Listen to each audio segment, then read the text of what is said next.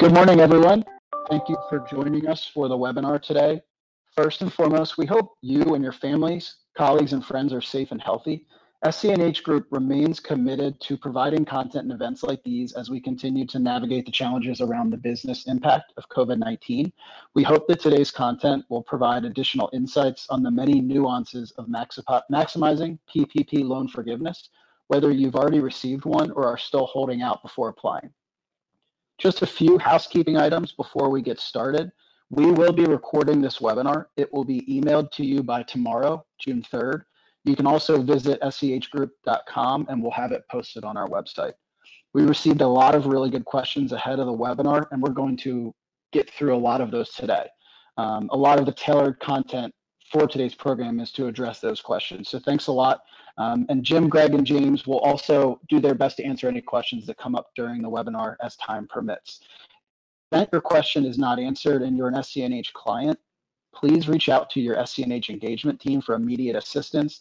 If you're not an SC&H client, we'd love to introduce ourselves and you're welcome to reach out to Jim, Greg, or James and they'll point you in the right direction. Before I turn it over to our speakers, it's important to note that this information is very fluid. The content and advice we are presenting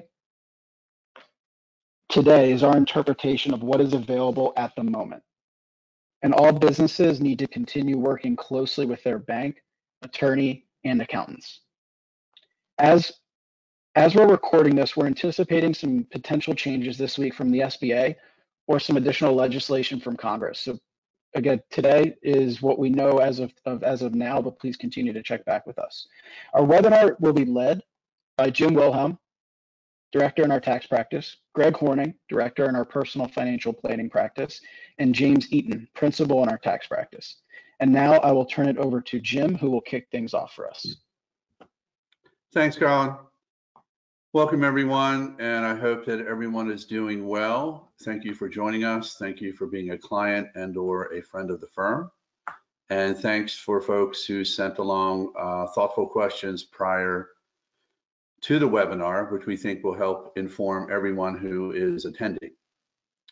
Um, we want to get started with uh, our first slide, how to apply for a PPP loan. I know that many of you uh, listening today already have a loan, but there is still an opportunity to get a loan. Um, and if we look at the legislation that's currently passed by the House um, and perhaps headed to the Senate, it looks like one could apply for a loan not just through June 30th, but potentially through December 31st. Um, in terms of what we know today, there appears to be somewhere between 130 and 140 billion dollars in funding still available.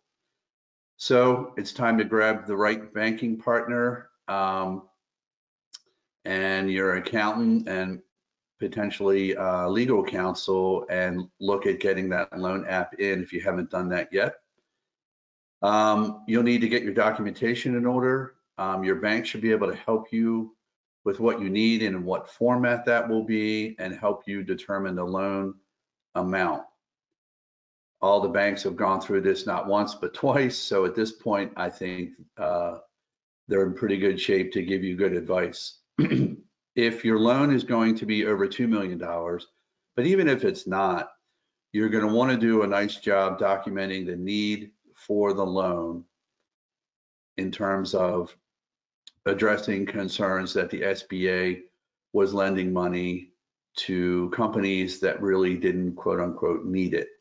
Um, there's been a lot written about that. Um, so if you're over 2 million, you definitely need to do a thorough job here.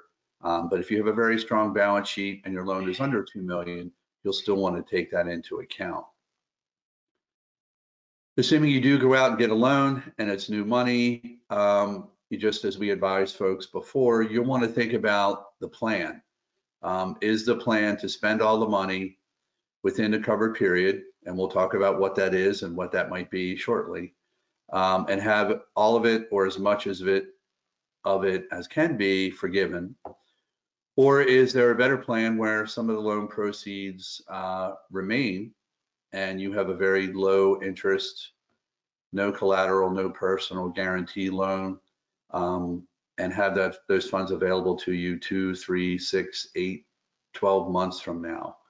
Um, or maybe there's a, a, strategy where you do some of both. Um, so I think folks need to think about that. There are also other options out there um, for folks who either don't want a PPP loan or the loan is not enough to get them through these times. Um, there are some state and local grants still available, um, primarily local at this point, i.e. at the county level. There is the employer retention credit, um, which is specifically uh, for employers who do not or cannot benefit from the PPP loan. There is payroll tax deferral, which allows employers to retain employer social security tax, effectively an interest-free loan from the government. For some period of time, there will soon be, we think, um, a Main Street lending program, which has been very slow to kick off, which would be applicable for companies, again, who either could not get a PPP loan or chose not to. Then, of course, there's traditional bank or equity financing, um, which may get you through periods either now or after the PPP funding has gone away. I'm going to kick it over to Greg, who's going to walk us through the covered period and related implications. Great. Thanks, Jim. Um, so on covered period, this has been uh, a little bit of a moving target, but um, by and large, it's a relatively straightforward concept. Uh, the the spending of and, and, calculation of forgiveness related to the PPP loan proceeds is currently dependent on a 56 day period or a, an eight week period that begins the under the general rule begins with the date of initial funding. We know that um, there early on there may have been cases uh, prior to Treasury guidance where uh, funding may not have occurred in one lump sum. So what matters here is the date of initial funding, when the business first received cash from their bank. That begins the 56, 56 day clock. Um, since that time, we now have guidance that uh, we that a business can elect if they so desire, to match up their pay periods more uh, efficiently with the covered period. And this would allow, if if the employer has biweekly or more frequent payroll periods, they can elect to use the 56-day alternate payroll covered period, beginning with the first day of the payroll period beginning after initial funding. So um, you know, in this, if you make this election, you're going to look at your funding date and determine what period, what next pay period begins immediately following your um, your funding date and begin your 56 day clock there. Importantly, if you make this election, um, it, the election, the covered period applicable to payroll will likely differ from the covered period that applies to other expenses. So again, this is only applicable to payroll costs, not to other costs. For other costs, your um, covered period remains the 56 day period beginning with initial funding. And also importantly, the election is not available um, as written under the un, under the guidance for any employer whose pay periods run um, less frequently than biweekly. Um, so in in thinking about planning for this, uh, I think that when you have a, a biweekly or more frequent pay period, it's going to behoove uh, many employers to look at which payrolls will get captured under either alternative, whether the the general covered period or the alternate covered period, um, and which would put you in the best position to maximize forgiveness. And that's that's going to be determined really on a, on a business or by business or employer by employer um, basis. So that's I'm going to cut my comments there. There'll there'll be several questions we'll come to later on on covered period, but uh, we'll move on to uh, payroll costs that I think Jim is going to cover. Thanks, Greg. So Greg talked about the, the 56 day period. Um, and in the IFR that came out a couple weeks ago, uh, as well as in the loan application, uh, the, the verbiage that is used is payroll that is paid during your covered period and payroll that is incurred during your covered period. And so there is some debate out there as to whether or not a borrower could could allocate more than eight weeks of payroll into their covered period.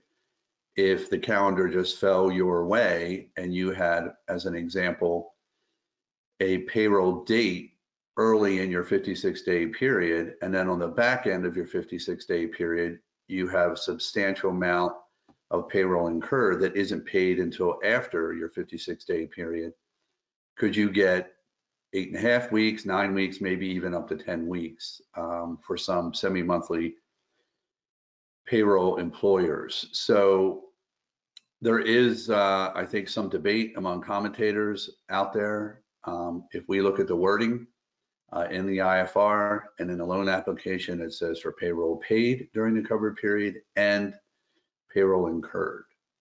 It doesn't say paid and incurred or paid or incurred. So more guidance from the SBA uh, would be helpful here, maybe some examples that would walk us through that. Um, it's been interesting. Um, the SBA is pretty much uh, tried to ruin every weekend for the last month for accountants and those advising clients and, and companies uh, re regarding PPP by issuing guidance Friday night around six or eight o'clock at night. Um, this past Friday, they did they did nothing, and one might think that maybe they were waiting to see what Congress was going to do um, before they issued further guidance. Um, and we'll talk about that a little bit later. So paid and incurred is still uh, it's we know more about it than we did when we provided our last webinar, but we still have a question or two. Um, but it's it is clear that everyone should get at least eight weeks of payroll during their 56 day period under the definition of paid and incurred, which is helpful. Um, more guidance uh, should help answer the final question or two. Health plan costs, um, if you make your premium payments during your covered period, it seems pretty clear that that would be eligible for forgiveness and, and work. Um, what is not yet clear is what about self-insured health costs? Um, they haven't issued any guidance there. If you incur the cost during your 56 day period and you pay it the following pay period or the following bill cycle, it would seem that that would be includable. But self-insurance uh, works a little differently than um, those of us who have uh, third-party insurance premiums that are due generally on a monthly or even more frequent basis. So still a question mark there. Retirement plan, um, frankly, a, a, huge black hole of guidance here. We don't know any more than we did uh, weeks ago, unfortunately. Um, in the application, in the IFR, it talks about retirement plan payments. So that might be instructive. Payments of what and for what? No guidance. Is it your 2019 contribution that is due perhaps September 15th?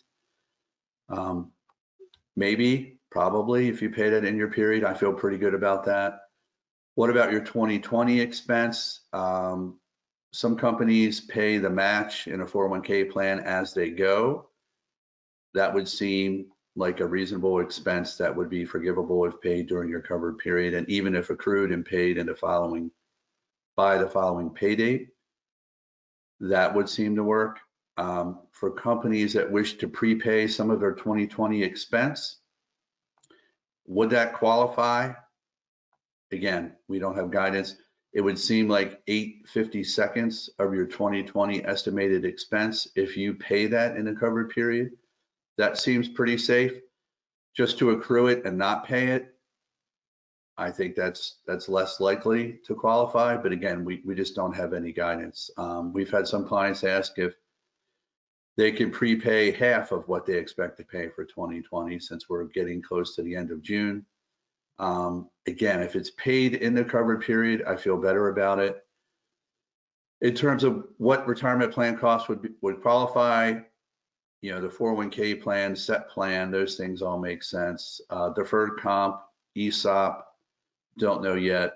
Um, other types of supplemental uh, executive retirement plan. Contributions, again, we, we don't have a definition there. Um, but I think a best practice would be if you're going to pay your 2019 contribution sometime this summer, you probably should get that paid during the cover period. Um, and I think a second best practice would be if you feel comfortable that you're going to make a 2020 contribution of a certain amount, having 850 seconds at a minimum at a minimum of that paid in during the recovery period would would be a good idea.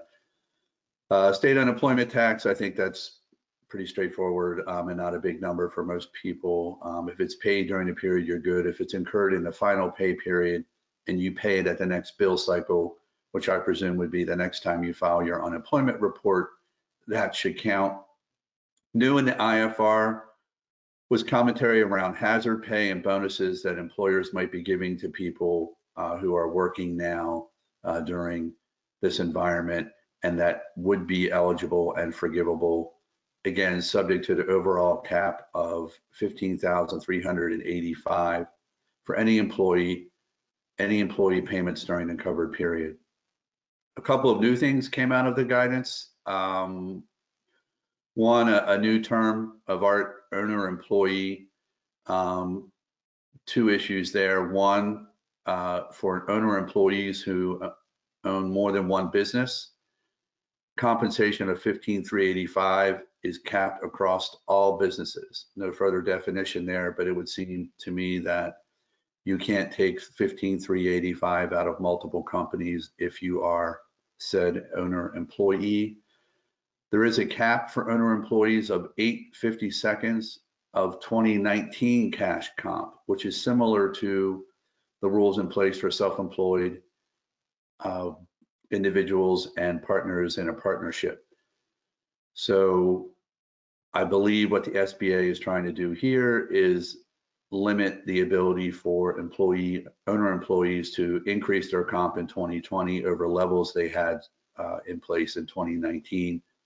Again, you're still subject to the 15,385 cap for the 56 day period um, or whichever, whatever is actually paid. So best practice here, owner employees should get 15,385 paid during the covered period. Um, and make sure you're looking across multiple entities if that applies. As I mentioned, self-employed individuals and partners, your cash comp is capped at 850 seconds of your 2019 income. We are recommending that you take a draw during your covered period of that amount to make sure that gets qualified, you have proof of a payment, and you have less of a story to tell down the road when you request forgiveness. And for those self-employed individuals and partners, your retirement plan and health plan costs um, do not count towards forgivable expense. And for owner employees, it appears in the IFR language that retirement plan and health plan costs are capped at 2019 levels as opposed to 2020 levels. James is going to walk us through a couple slides on non-payroll costs now. Thanks, Jim. So non-payroll costs were sort of uh, in the original uh, law, which seems like a lifetime ago. Um, they were sort of just something that were, was left there to, to help the business to incentivize the business to do this right? The real core of the law was was the compensation replacement. Um, so there were some definitional things we can work our way through. Um, and the first of those is what kind of costs are eligible okay so non-payroll costs are made up chiefly of three things um, a term called mortgage interest, which we'll talk about, rent or lease payments, and utility payments. So mortgage interest normally, um, as defined in sort of all tax uh, law, uh, has for years and years uh, taken the definition of having to be collateralized against real estate.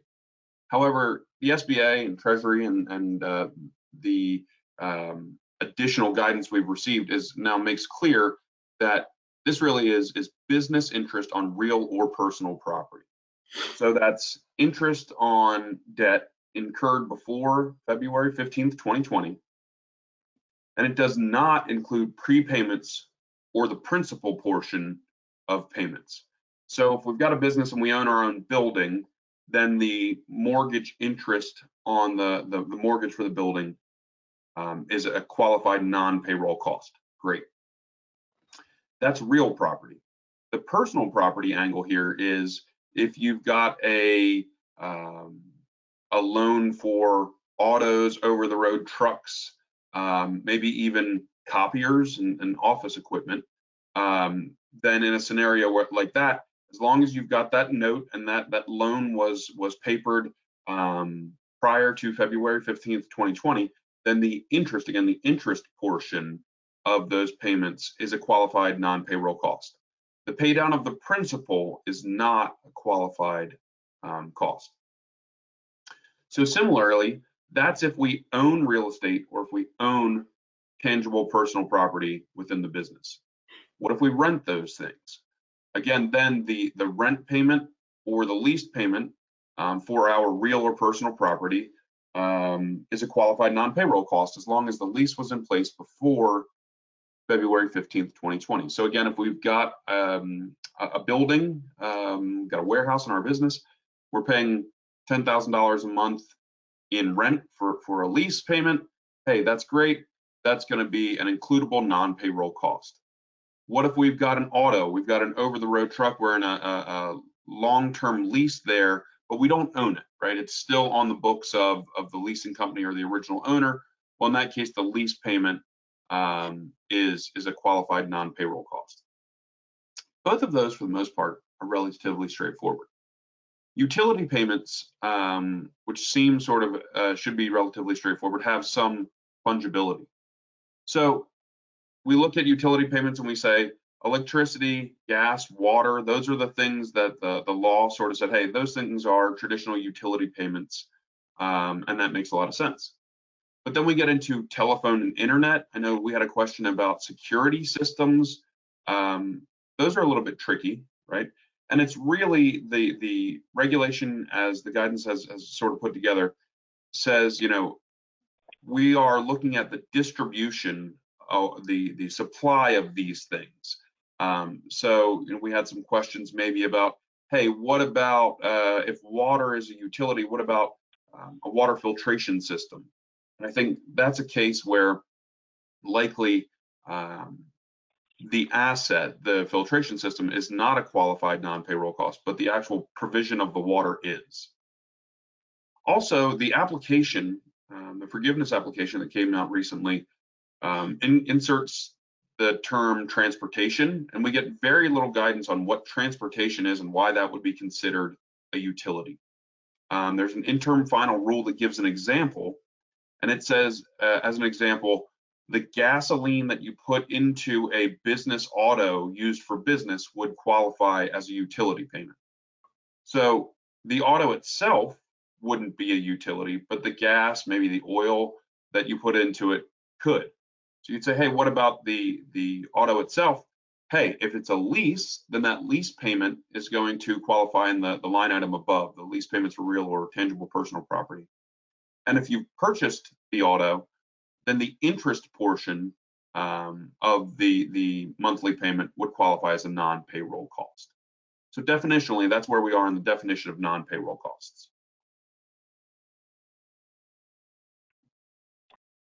Okay. Okay. So then we look at um, uh, some of the, the same sort of definitional questions about what costs count right? So eligible costs, as currently defined, are amounts paid during the covered period, excluding the prepayments we talked about that are specifically disallowed above. Great. But there are also costs that are incurred during the covered period, but paid on or before the next regular billing date. This sounds a lot like the payroll discussion that Jim was having just a couple of minutes ago, that we're saying, hey, if you've got um, if you've got some bills that, that are paid inside the the cover period, that's great. And then if you've got expenses that are incurred, but you can't pay them, right? You don't know what your electric bill is going to be until you get the electric bill. What do you do? So let's think about that example. And again, this will parallel maybe some of the things Jim talked about in, in the payroll discussion. Let's just say our utility bill, our electric bill um, runs on a, a calendar month, okay?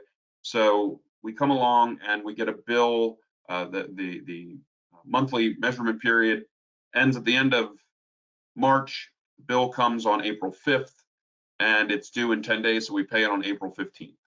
Okay, great. And if if we got funded from our PPP in the third week of April, maybe that's April 25th, well, that payment on the 15th wasn't inside the covered period. Okay, so the payment that I make in March, uh, I'm sorry, in May and in June will be covered. But my payroll period, uh, my covered period ends at some point in the middle of a month, and I don't get that bill until early in the next month that's where we say, okay, the, the, the amounts you pay during the covered period pretty obviously count as non-payroll costs, but a prorated portion of that, that final kind of bill for the half month, as long as you pay it on time, on or before your next regular billing date, that will also, that prorated portion, that number of days analysis will count as a non-payroll cost. So this is an area where the current regulation is a little bit uh, more clear and gives a little bit more flexibility to the business owner than what was um, maybe originally in the law. And I think Greg's going to talk to us about um, some additional analysis here. Yeah, so um, we're going to move and talk a little bit about um, quickly about the reductions in forgiveness that might apply. Um, there are really um, three areas. The first is relatively straightforward. Any any advance payments of uh, on an EIDL uh, loan that was received, that's generally the ten thousand dollars, or in some cases, a thousand dollars ahead, um, that was paid in the form of an advance payment. That's going to come right off the top um, on the application for forgiveness, and and will be applied, uh, you know, effectively, so you don't get a, a double benefit of of effectively a grant and a forgivable loan up to the amount of the advance payment that you received. Second, um, there are um, also potential reductions in forgiveness as a result of a reduction in uh, FTEs and or um, reductions in compensation beyond 25% uh, for for any employee that had an annual pay rate of $100,000 or or less. So um, in, we had a number of questions come in about how do I calculate FTEs. Um, that hopefully I can clear up some of those questions right here. That any employee who uh, worked previously a 40 hour or higher work week is counted as 1.0 FTEs. And any anybody that's working less or, or average less than 40 hours a week during the, the testing period would be counted as either at your election either a fraction based on the actual average hours worked divided by 40, or um, by election you can choose to to treat any part-time employee as a 0.5 FTE. So in many cases, um, you can make you can do some analysis of of that uh, FTE count and make a determination as to which option is better for you at your election. Um, second, the, with respect to compensation um, reductions, that again only applies to employees who were um, previously paid at a rate of less than $100,000 annualized. Um, and to the extent that you reduce their comp um, by more than 25%, there will be a, a reduction in forgiveness. However, the new guidance um, that we've received allows and provides that there, you won't be penalized for twice for the same employee. So, for example, if you had an employee who um, you cut back their hours, and as a result, they their compensation also was reduced by more than 25 percent. Um, you don't get penalized twice by that same employee. So um, that's a that was a favorable guidance or taxpayer friendly uh, guidance that we received just uh, a couple weeks ago. Um, we also have uh, another friendly guidance uh, provision that allows um, that FTE reductions are not going to be imposed if the um, if the employer made an offer to rehire the employee, right? But the um, so if you if you laid off or reduced hours for an employee, um, but later went back, tried to rehire that employee, or tried to increase their hours, um, and they and that was a written offer, and the employee uh, did not take advantage or did not did not accept the offer. That that individual situation will not be counted against you in the in the forgiveness calculation. So in order to qualify that, qualify for that provision, you, you're going to need to have a written offer of rehire or reinstatement at the same prior hours and pay rate.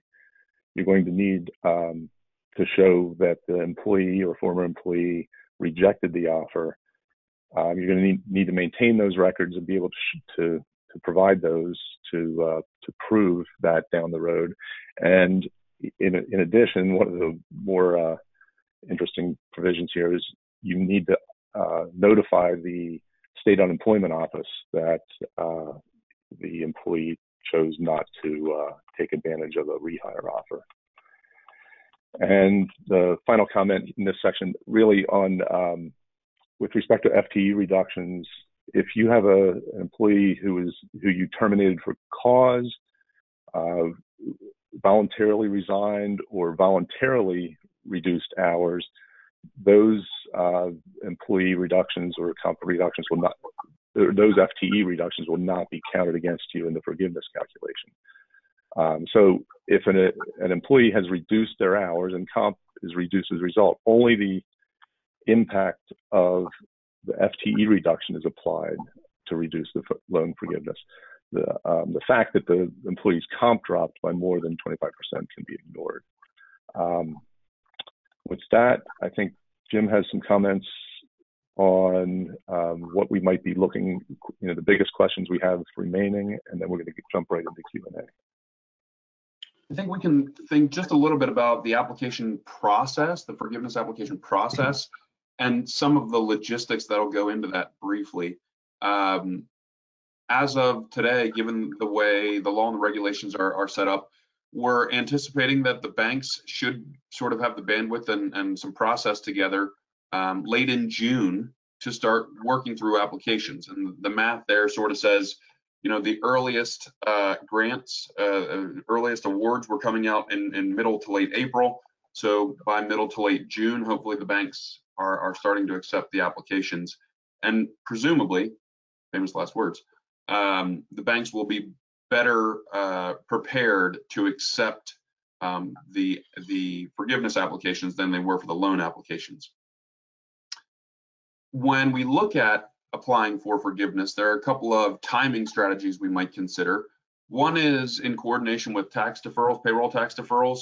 Uh, you might be uh, beneficial to those who have taken advantage of payroll tax deferrals to delay the application of the loan forgiveness for loan forgiveness in order to maximize that that um, deferral. Another one is the concept of sort of safety in numbers, um, sort of like filing your tax return in March.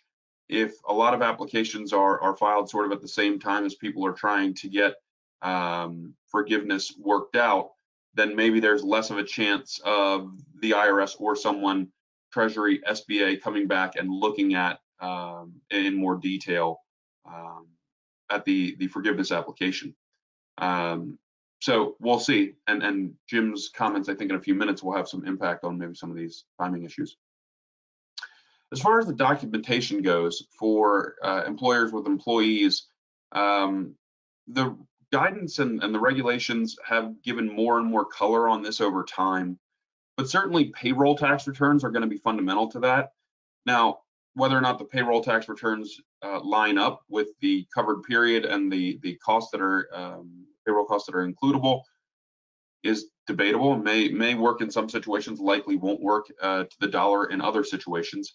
Um, but that'll be a, a, core area um, where you'll need to provide payroll and unemployment type reports to support people on payroll and how much they were making.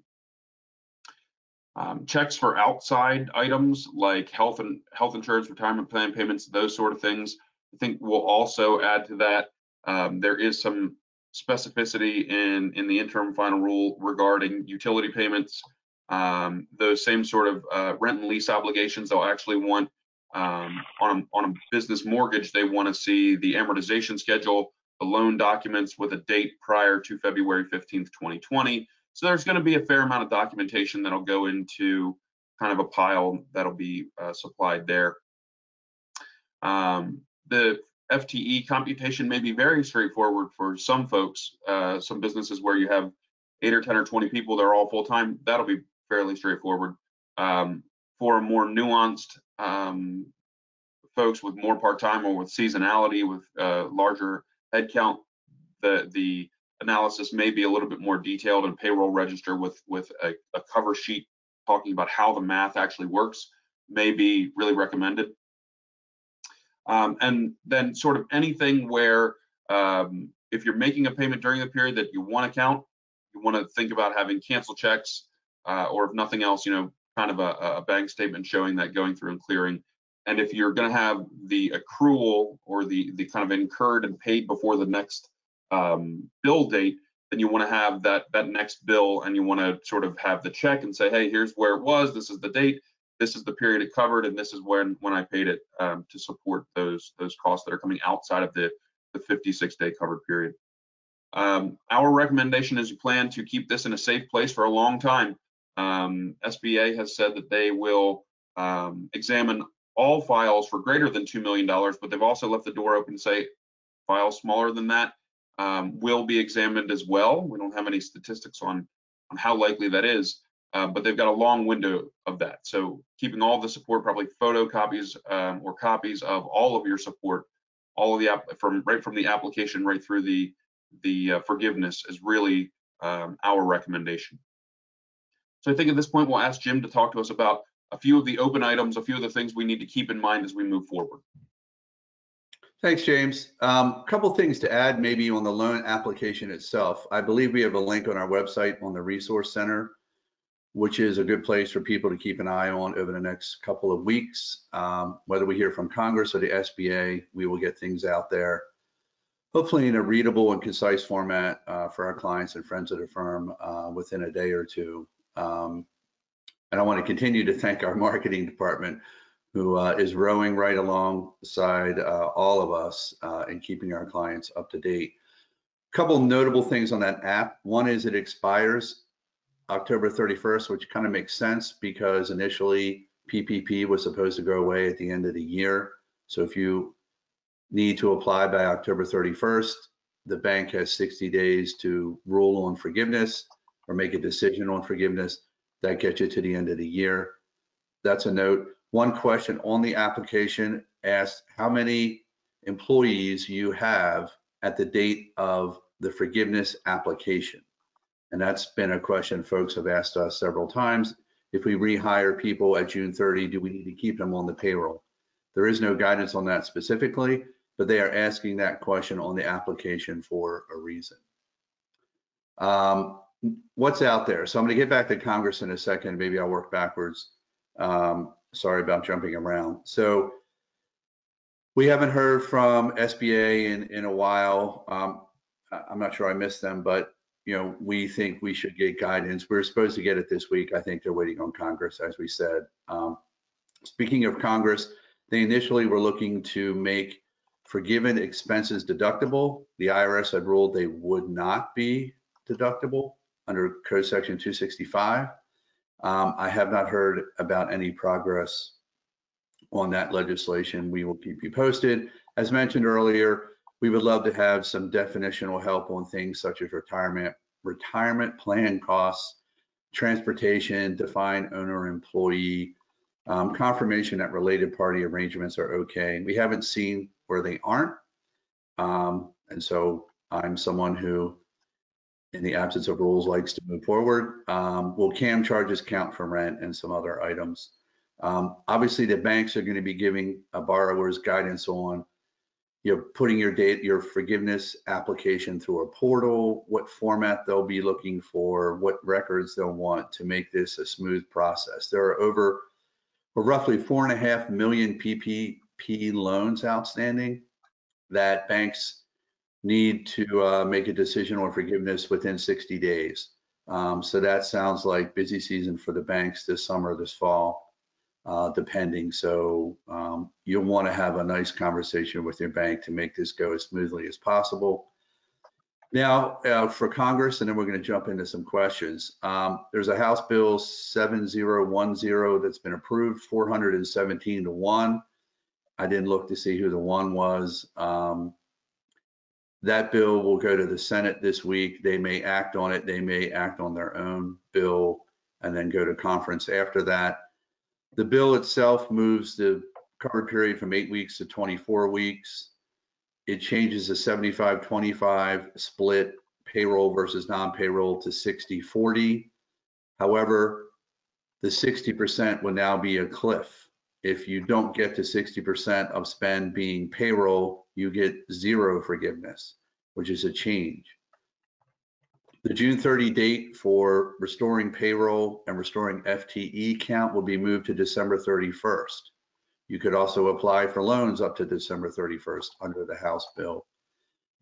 And the eight weeks to 24 weeks is kind of the biggest thing. Um, and that may be good and that may be bad.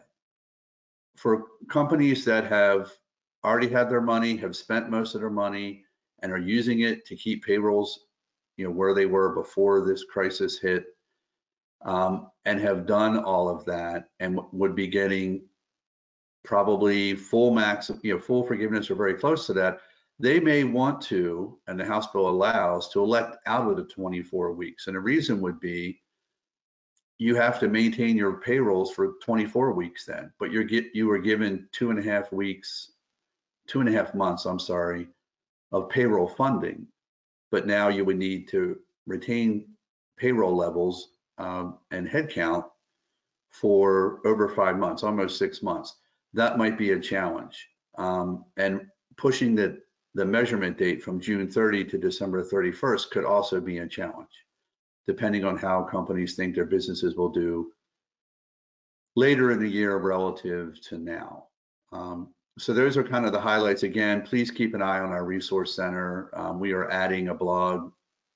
Even though it's slowing down a little bit, it's still once or twice a week. And as soon as guidance comes out and or Congress acts on the PPP, uh, we'll call it extender or flexibility legislation, um, we will get something posted there. All right, so let's jump to questions. Um, I think I'm going to start and we'll talk about payroll. Um, so first question was payroll to family members. Uh, again, related parties, we think it's fine.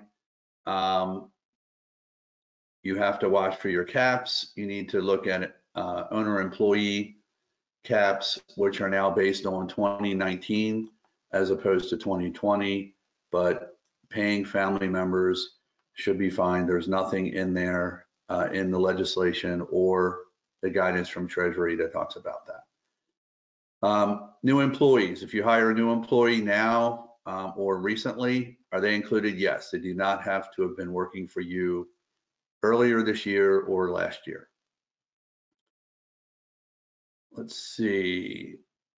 There was a question regarding 75% uh, rule. So I know some people are thinking you must spend 75% of the loan proceeds on payroll in order to get forgiveness. And then there's a question whether it's 75% of the forgiveness has to be a payroll cost. And the answer is of the amount forgiven, 75% must be used for payroll costs. The remaining piece can be for non-payroll costs. You can have partial forgiveness under the current rules. And if all of your loan is not forgiven, um, you would then have a new loan with the SBA subject to the terms uh, outlined previously. Severance pay will qualify. Um, again, you have to watch your cap um, for any employee, Compensation over $15,385 during the covered period will not count, so you're capped at that number. Payroll is paid or incurred. Um, so you start with your first payroll after the loan proceeds were received, and you can accrue some of the payroll, the portion that was earned during the end of your eight-week period, as long as it's paid in the following pay period. We talked about the FTE calc, that was a question. Independent contractor spend does not count. For part-time salaries, that counts obviously, and you have to go through your FTE calc, uh, new employees calc. If you add employees, God bless you, that counts. Um, Transportation, we believe, as James alluded to earlier, um, so far, all we know is it's fuel used in company vehicles. Uh, Hopefully, we get guidance on whether that will be more than that. Um, For FTEs, Greg talked about if employees were fired, they quit, they refuse to come back, that will not hurt you in terms of the headcount reduction calculation. And I think my final payroll question really just gets back to incurred and paid.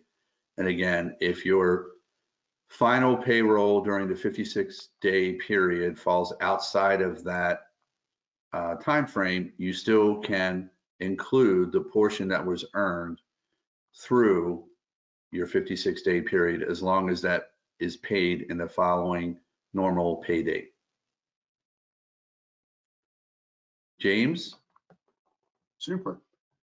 So I think we have a few questions about non-payroll um, costs, and we've covered a number of them, but we'll run through just a few things.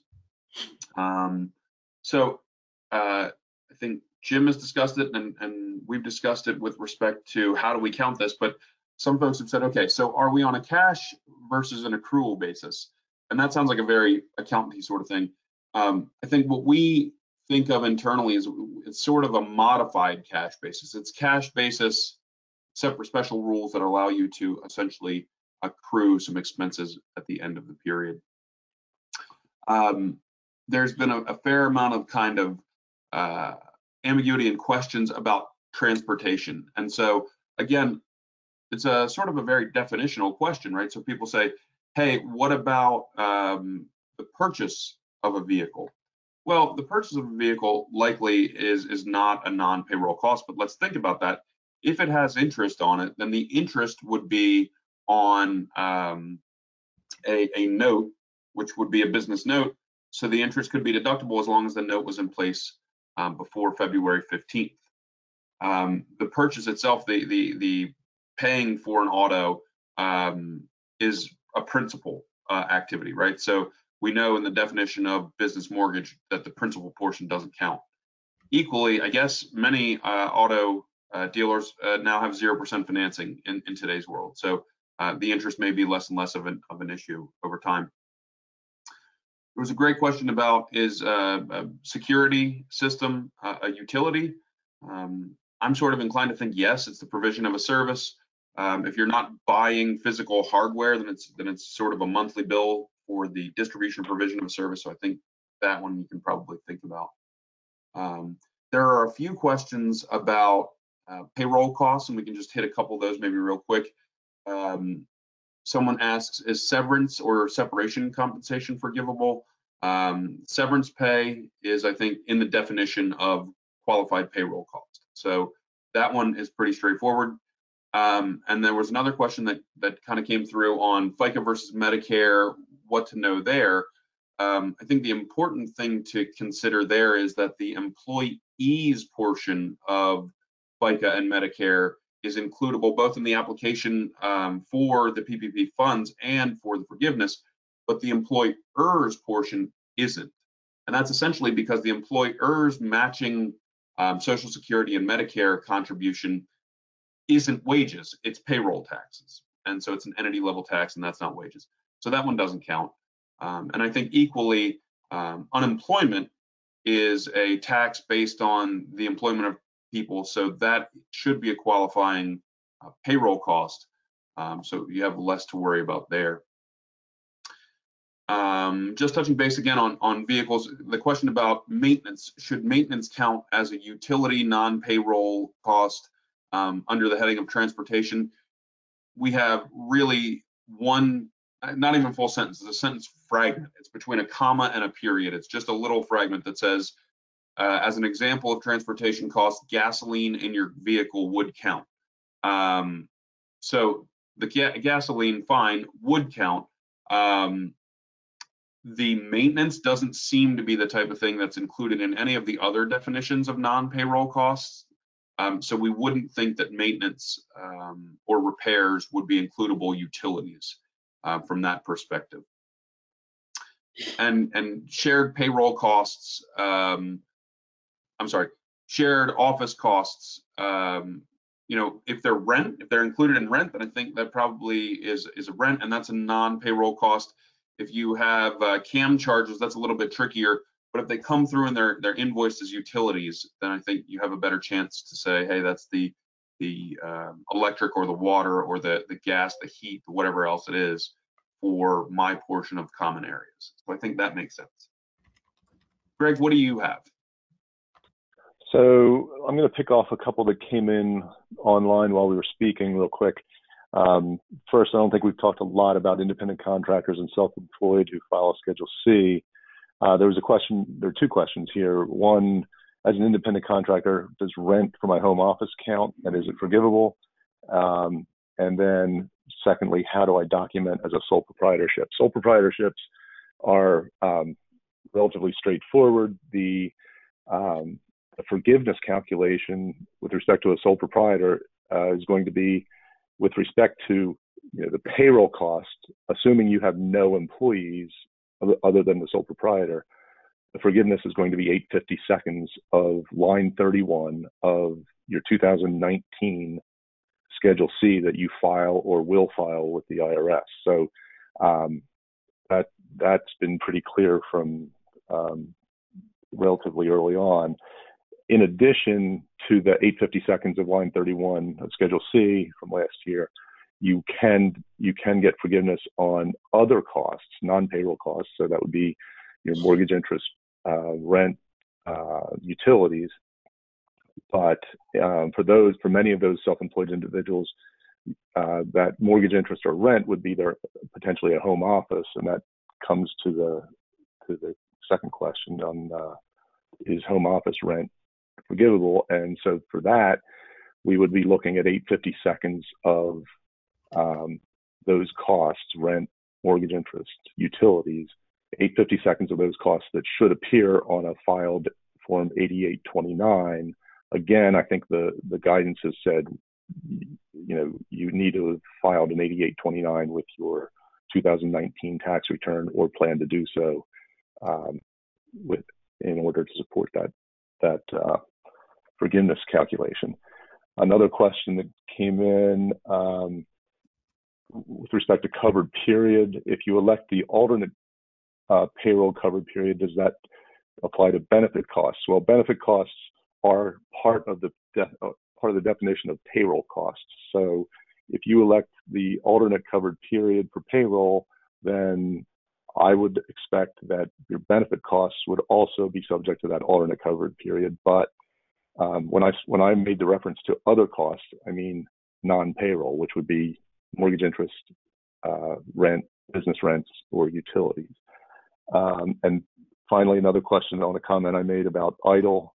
Um, if you received a, a grant, um, advance, an advance payment um, under EIDL, which is not required to be paid back, yes, that means that if you received a $5,000 EIDL grant and you received a $20,000 PPP loan, um, your forgiveness on the PPP loan would be limited to $15,000 um, because you don't you don't you don't have to pay back the EIDL grant. Um, a number of questions came in, uh, and, and by the way, folks, we are I know we're coming up on 12 o'clock. I think we have a number of questions we're going to try to get to. We may go a little bit over. And if that happens um, and you need to jump off the call at, at noon, um, you know, you, we we are recording this and we'll be posting it to uh, our uh, resource center, so you can always come back and listen to the tail end if you need to jump off. But um, number of questions came in about uh, alternate covered period and payroll.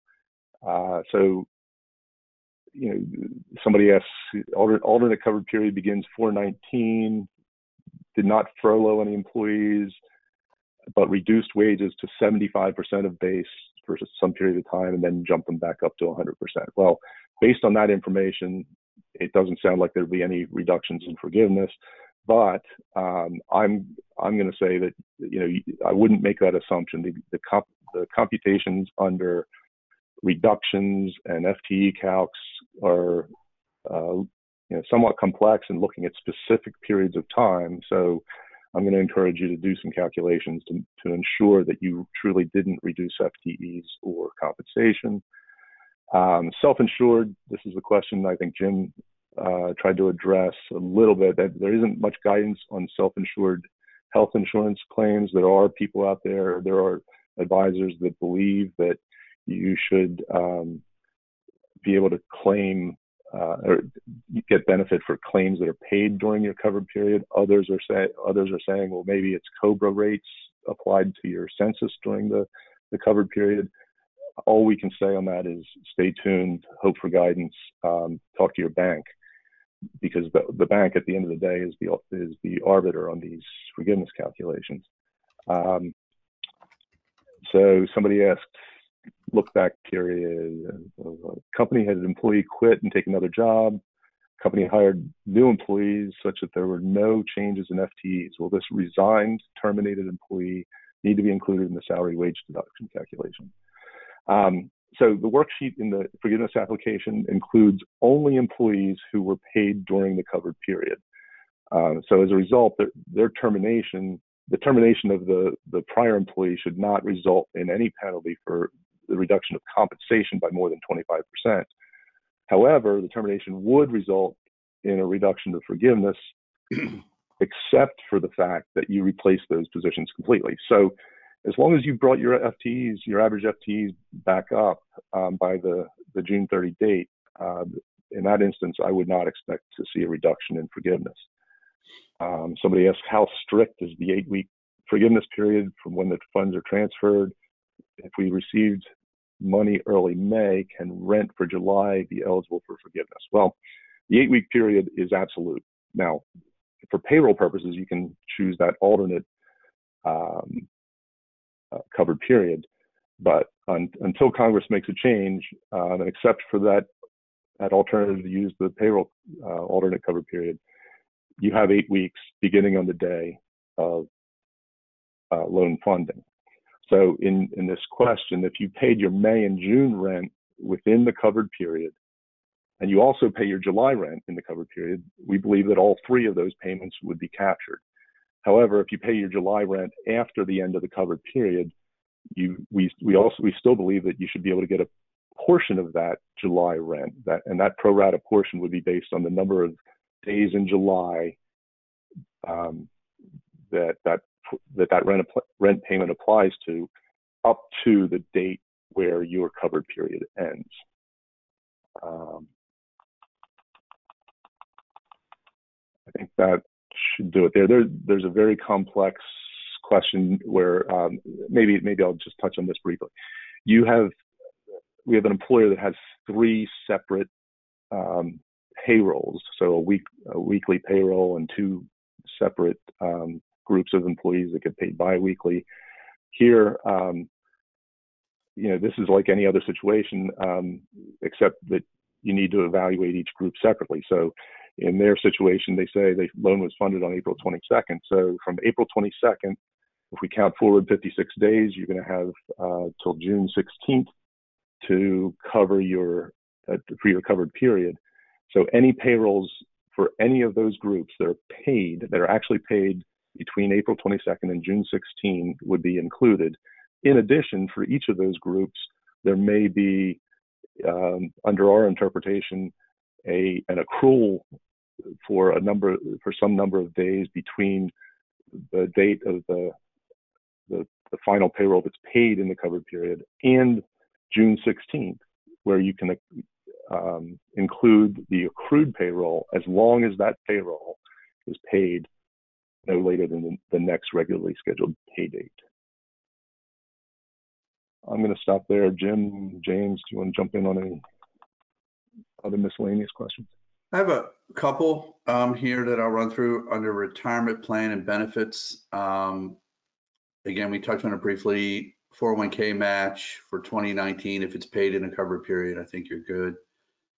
An accrual for 2020, not sure yet. Um, prepaying some of 2020 during the covered period, again, I think is reasonable. Um, benefit plans that would count uh, as a payroll cost would be health, disability, and dental. We also think um, HSA is the employer portion would also count. Um, for we have one question here where someone made their 401k matching contribution in March. Would that be included? And I think the answer to that question would be no, because it was not paid during the covered period. You, you could not have a covered period that began in March. So since it wasn't paid and the verbiage in the guidance to date is payment for retirement plan, I think uh, paying that in March is not going to help you here. However, you can think about making a payment towards 2020 uh, if you think. James, you want to grab a couple more before we uh, sign off? I think that's great. Yep, there are a few really good ones here. So um, one of the real fundamental questions here, someone says, hey, I paid uh, I paid three um, rent payments during the covered period, right? I, I, had one that was due right after I got my uh, funds and I paid the next one. And then before the end of my 56 day period, I paid another one. I got three in there. Um, does that count? I think that really goes back to some of the fundamental ambiguity we see here. I, that was probably one of the reasons why the original law said paid and incurred. Um, but it seems that there is no disallowance for prepayment of rent um, in the current law. So I think you probably can get that as long as you're paid inside the 56 day period. Um, so that's probably beneficial to business owners. Um, another question, hey, I've got monthly IT server and cloud hosting costs, and do you think those fit into the utilities category? Um, not surprisingly, we don't have a, a, an exhaustive list of everything that's utilities. Um, but I think my thought process there is that's that's similar to um, internet um, provision, uh, and and you might have a chance there in the in the absence of, of greater detail. Um, I think you got a chance there. That's an okay one. A really interesting question that someone posted is, hey, we said that lease payments um, count as non-payroll costs. What about capital leases? Um, I've seen a few articles, and I don't know if you guys have seen anything that I haven't, a few articles that uh, essentially take the position that capital leases really aren't leases for the purposes of, of, of PPP, and that really it's a financing arrangement. And so what you really fall into is looking at it like a purchase, where the purchase of your equipment is not um, a non-payroll cost, but if there's an interest function baked into that number, that the interest function would would be a non-payroll cost. Um, so that's one where we have less than no uh, guidance in, in, the regulations. Um, what do you guys think? You seen anything that's that's interesting in that vein? I mean, I have seen. You know, the SBA is not the IRS, and so you know, oftentimes capital leases are characterized that way for either generally accepted accounting principle purposes or tax purposes, neither of which typically apply to the SBA as it relates to lending. So that's actually um, that's a tough one. Um, you know, if you explain it to a 10 year old, uh, it it looks and smells like a, a lease, right? It says lease on it, um, but you could argue economically it's a financing, uh, you know, situation. So tough one. Here's a relatively quick one that somebody just posted a few minutes ago. Can can you confirm that independent contractors are not allowed to claim health premiums and contributions to SEP retirement accounts? Well, um, yes, for an independent contractor. So this is likely a Schedule C filer um, assuming that they don't have any employees in their in their business other than the self-employed individual.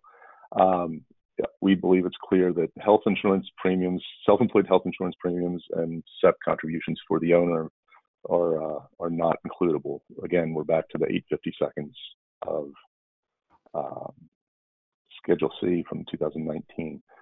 Um, if if the employer, if you do have employees on Schedule C that you're uh, that you're paying and you're making employer contributions to their health premiums and or IRAs or, or SEP IRAs or, or 401ks, those uh, contributions for those employees only would be includable if paid in the covered period. All right, folks, what we're gonna do is we're gonna, um, we're gonna stop this for today. We've seen a ton of questions coming in. I'm gonna work with the team to, to, to get some questions answered. Um, but thank you very much to everyone for joining today. Thank you very much to Jim, Greg, and James. We definitely encourage everyone to visit and bookmark our Coronavirus Resource Center for the most up-to-date content we have published. Um, this page is continually being updated with new content as more information comes out, particularly when there is more definitive word from the SBA or Congress. Uh, again, we will email out the recorded webinar by tomorrow, so keep an eye out for it. On behalf of all of us here at SC&H Group, we wish you, your families, your businesses, and your colleagues the best as we all look ahead. And if we may be of any assistance, please don't hesitate to reach out to us. Uh, stay safe, stay safe, stay healthy, and thanks for being with us today. Take care, everyone. Thanks all. See you, folks. Thank you.